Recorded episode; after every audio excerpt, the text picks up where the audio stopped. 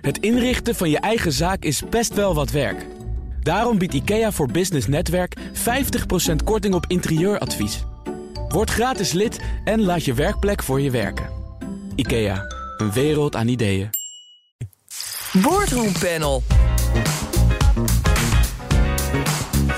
De positie van Ralf Hamers bij UBS komt steeds verder onder druk te staan en bestuurders mengen zich steeds vaker in het coronadebat. Ik bespreek het met het Boardroom Panel en daarin zit Jeroen Verkouteren, specialist op het gebied van overnames en fusies verbonden aan Factor Bedrijfsovernames, en Ageeth Telleman, managing partner bij Twijnstra Gudde en voorzitter van de Sportraad in Amsterdam. Welkom allebei.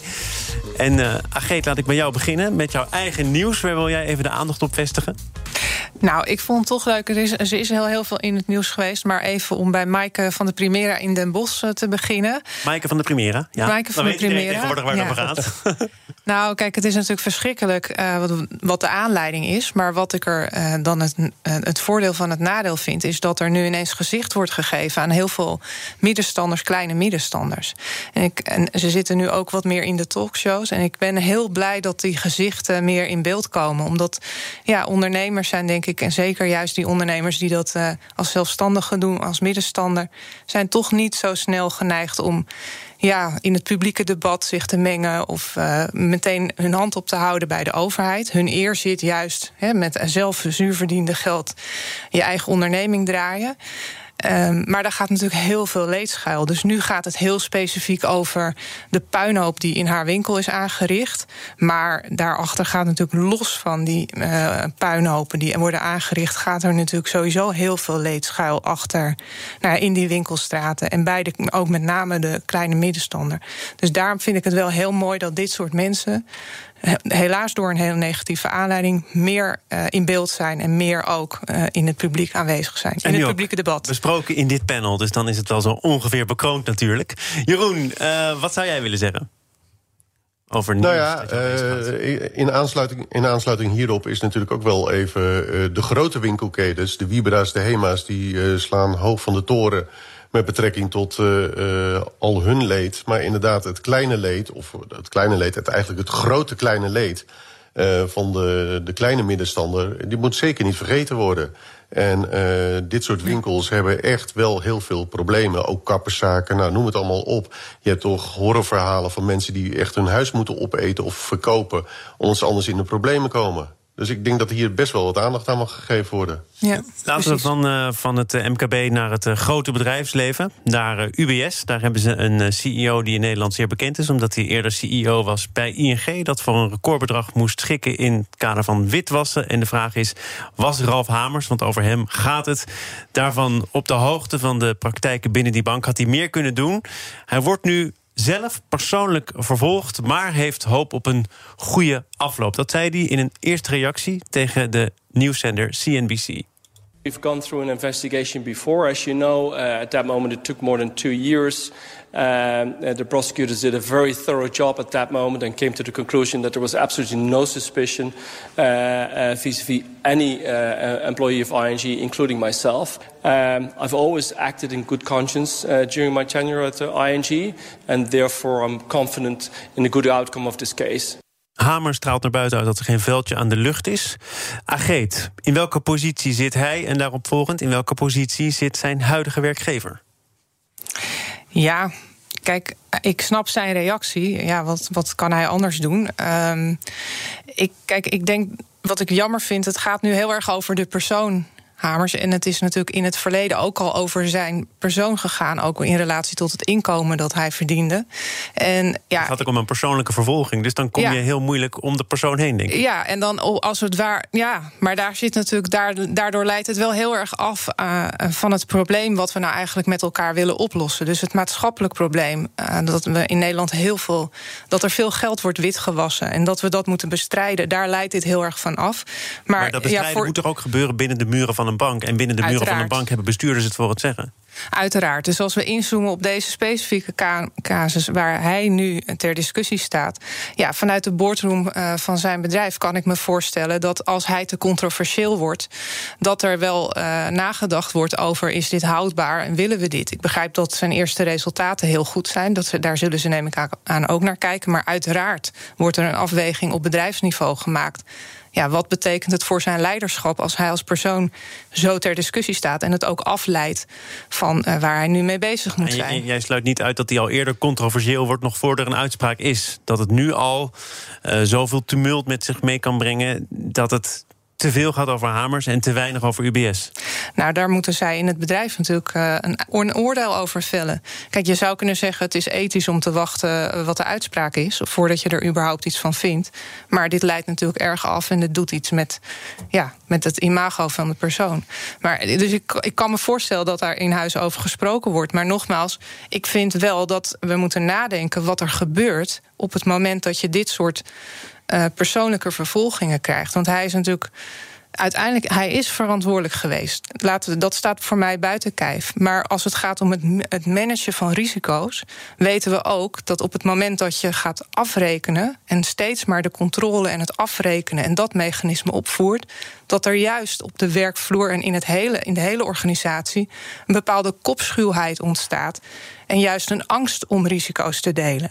En dat zou een heel slecht bijeffect kunnen zijn van deze praktijk om iemand zo persoonlijk te vervolgen. Want dat gaat natuurlijk doorwerken in het systeem van dit soort organisaties. En we willen nou juist dat die risico's transparant worden, gedeeld worden en dat we die kunnen aanpakken. Of dat er minder risico's genomen worden.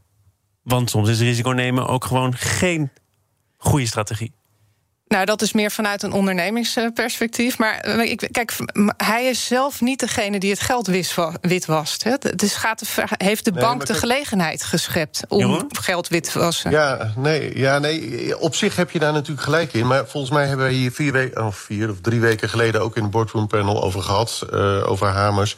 Uiteindelijk is hij wel de verantwoordelijke. En ik vind het wel heel opvallend, zijn eerste reactie ook. Dan zegt hij eigenlijk, er is eigenlijk geen enkele ING-medewerker die blaam treft hierover. En dat is natuurlijk niet waar. Kijk, er zijn dingen gebeurd, ontegenzeggelijk, die niet hadden gemogen. En als jij dan vervolgens als CEO zegt, ja, er is geen enkele werknemer van ons die hierbij betrokken is, dan is dat gewoon een pertinente leugen. En daar moet je moet wel je verantwoordelijkheid nemen.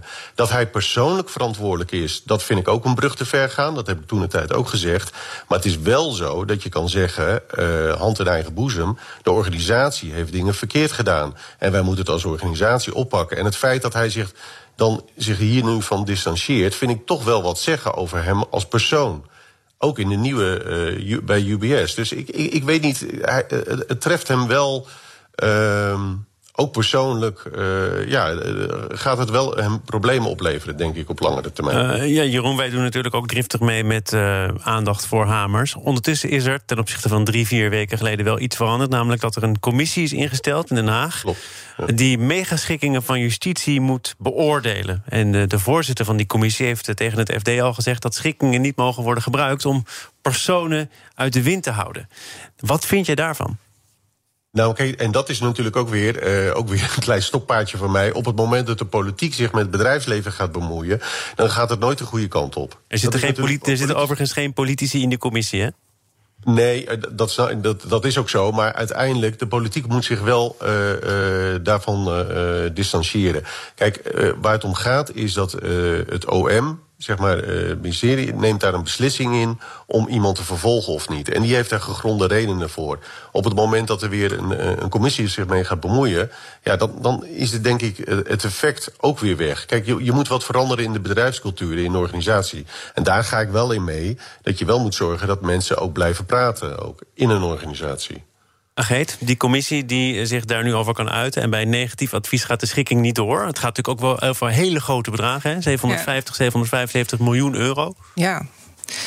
Nou ja, ik heb toch de neiging om elke keer uit te zoomen. Wat is hier nou de bigger picture? Ik heb het idee dat het gevoel geeft van grip. We doen iets aan dat witwassen. En we gaan die bestuurders vervolgen. En natuurlijk, er is ook toezicht. Hè. Er wordt ontzettend sterk geduwd op die banken om hun systemen daar op orde te hebben, om te investeren in ICT. Dat zijn enorme hoge kostenposten. Nou, 1, daar wordt ook al op voorbereid dat we waarschijnlijk bankenfusies krijgen. Grotere banken in Europa, juist door dit soort enorme transities die we moeten doorvoeren binnen banken. De vraag is of dat gewenst is.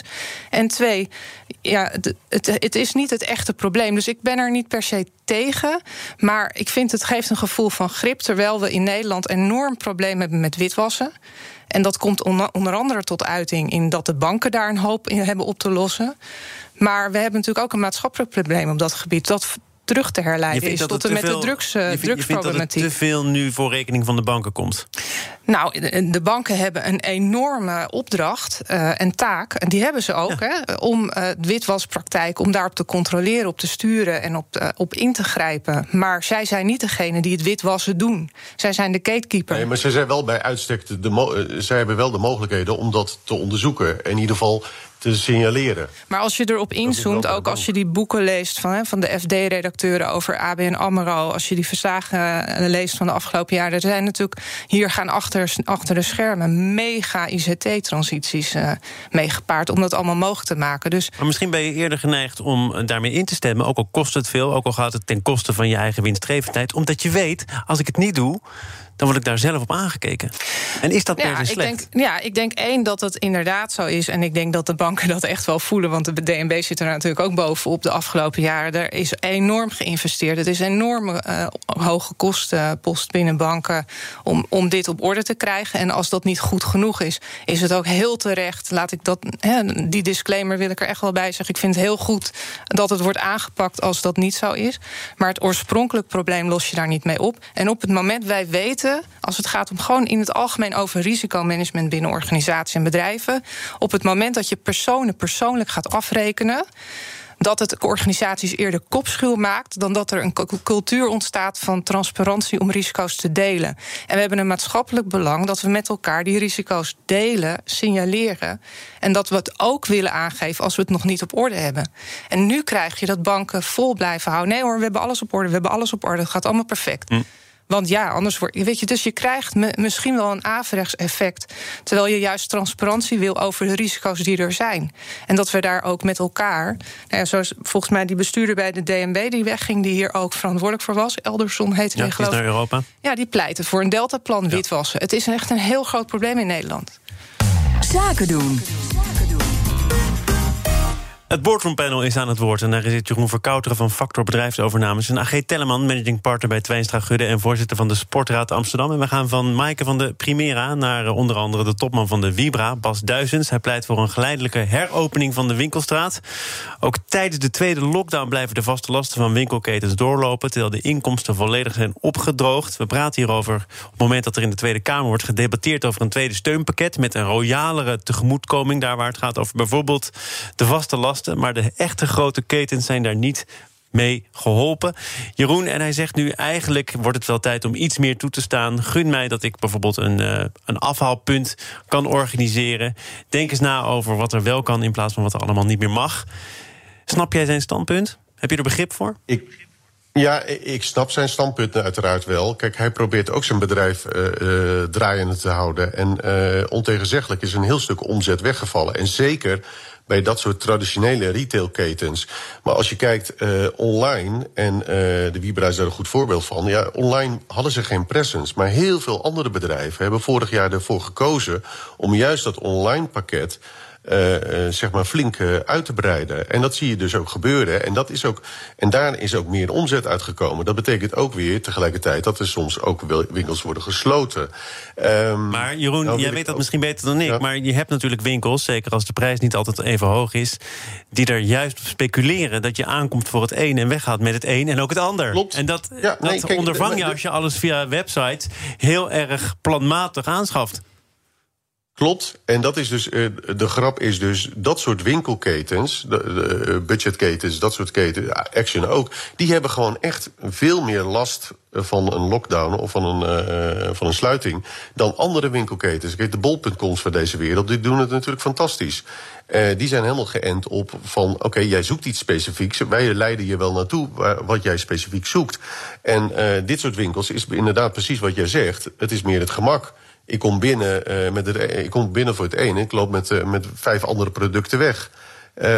Maar dat wil niet zeggen, kijk, ook kleinere winkeliers, en dat is dus ook wel wat online presence is, dat heeft maar deze lockdown ook wel weer bewezen. Online presence is een must voor de vaste retailketens die de winkels hebben, moet je online ook aanwezig zijn. Nou, en die transitie, dat is een transitie die niet alleen de grote bedrijven, maar ook al die kleine bedrijven moeten gaan maken. En dat is best een lastige transitie. Afgezien van hun eigen online aan- of afwezigheid gaat het volgens deze topman van de Wibra ook over de reputatie, het imago van de grote ketens. En hij zegt, we hebben natuurlijk Black Friday achter de rug. Daarin zijn wat zaken misgegaan. Er zijn topbedrijven geweest die hebben gestunt met aanbiedingen. Wij overigens niet. Maar het feit is wel dat het daardoor voor een paar mensen radicaal verpest is door een nog kleiner groepje. Ageeth, ik wil ook even bij jou vragen. Heeft hij daar een terechtpunt? Nou, kijk, ik vind dat hij... ik denk dat hij wel een punt heeft. Ik denk dat hij ook de ruimte mag nemen om dat gesprek te voeren. Ik denk dat in de eerste lockdown, die inmiddels alweer bijna een jaar geleden is... De intelligente variant. De intelligente variant, ja, waar we inmiddels een beetje vanaf gedwaald zijn. Maar daar was wel een soort crisisgevoel. Dat werd ook aangestuurd als een crisis, waarbij iedereen ook begreep... als we ons allemaal ermee gaan bemoeien en we allemaal wat anders gaan roepen... dan gaat het niet werken. Maar we zijn nu een jaar verder. En eigenlijk het debat wat er in de samenleving gevoerd wordt over... zitten we wel op de goede koers, zijn dit de goede maatregelen... is die avondklok goed, daar is eigenlijk heel weinig ruimte voor. Sterker nog, er wordt op ingegrepen, zelfs van LinkedIn worden berichten gehaald.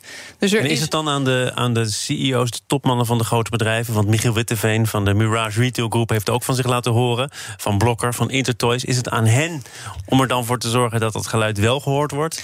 Nou, ik vind niet dat het hun opdracht is... maar ik snap wel dat als het debat niet echt gevoerd kan worden... over de wat langere termijnstrategie... en volgens mij zitten we daar inmiddels in...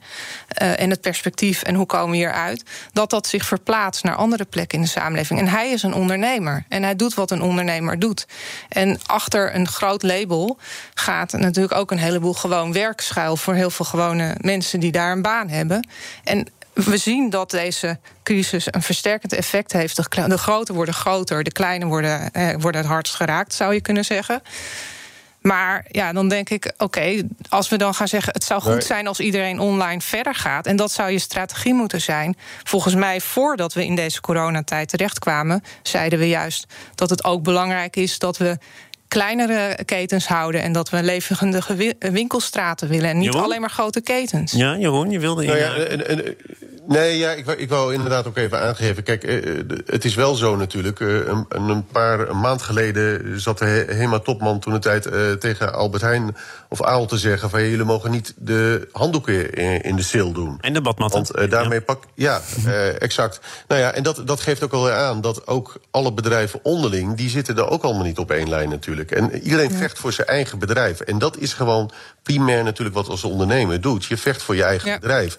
En dan roep je natuurlijk ook wel eens wat dingen. Maar aan de andere kant zeg ik dan ook weer... het is niet zo dat de man van de Wibra nu gelijk heeft, om het maar zo te zeggen. Jeroen, jij haalt Tjerd Jegen aan. Die hoeft binnenkort niet meer echt te vechten voor zijn eigen bedrijf. Want hij wordt opgevolgd door Saskia Egas Reparas van Etos... Ja. Ga er maar aan staan. Hè? Zij moet ervoor zorgen dat Nederland weer echt op een grote manier kennis gaat maken met Hema. Nog meer dan nu het geval is. En iets minder van de exotische avonturen. Denk je dat zij goede papieren heeft? Ik denk sowieso dat ze goede papieren heeft. Het is natuurlijk ook fijn dat het een vrouwelijke topvrouw is. Ik bedoel, ik denk dat iedereen voor de applaudisseert. Maar tegelijkertijd is het ook iemand die wel gepokt en gemazeld is in de markt. Dus ik denk ook best wel... Kijk, en die focus van de Hema met al die buitenlandse avonturen, et cetera... Ja, weet je, het is hartstikke leuk dat je in Frankrijk rookworst gaat verkopen.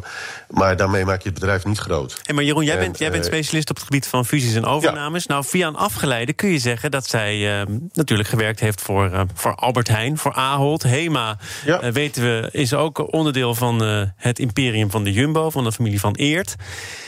Zorgt dat nog voor allerlei clausules in contracten? In de zin van? Nou, dat hij bepaalde dingen niet mag zeggen... of bepaalde dingen niet mag doen. Nou, kijk, weet je... je bedoelt nu dat zij van de Etos komt... dat zij bepaalde dingen niet mag... zij gaat eigenlijk van Ahold naar Jumbo.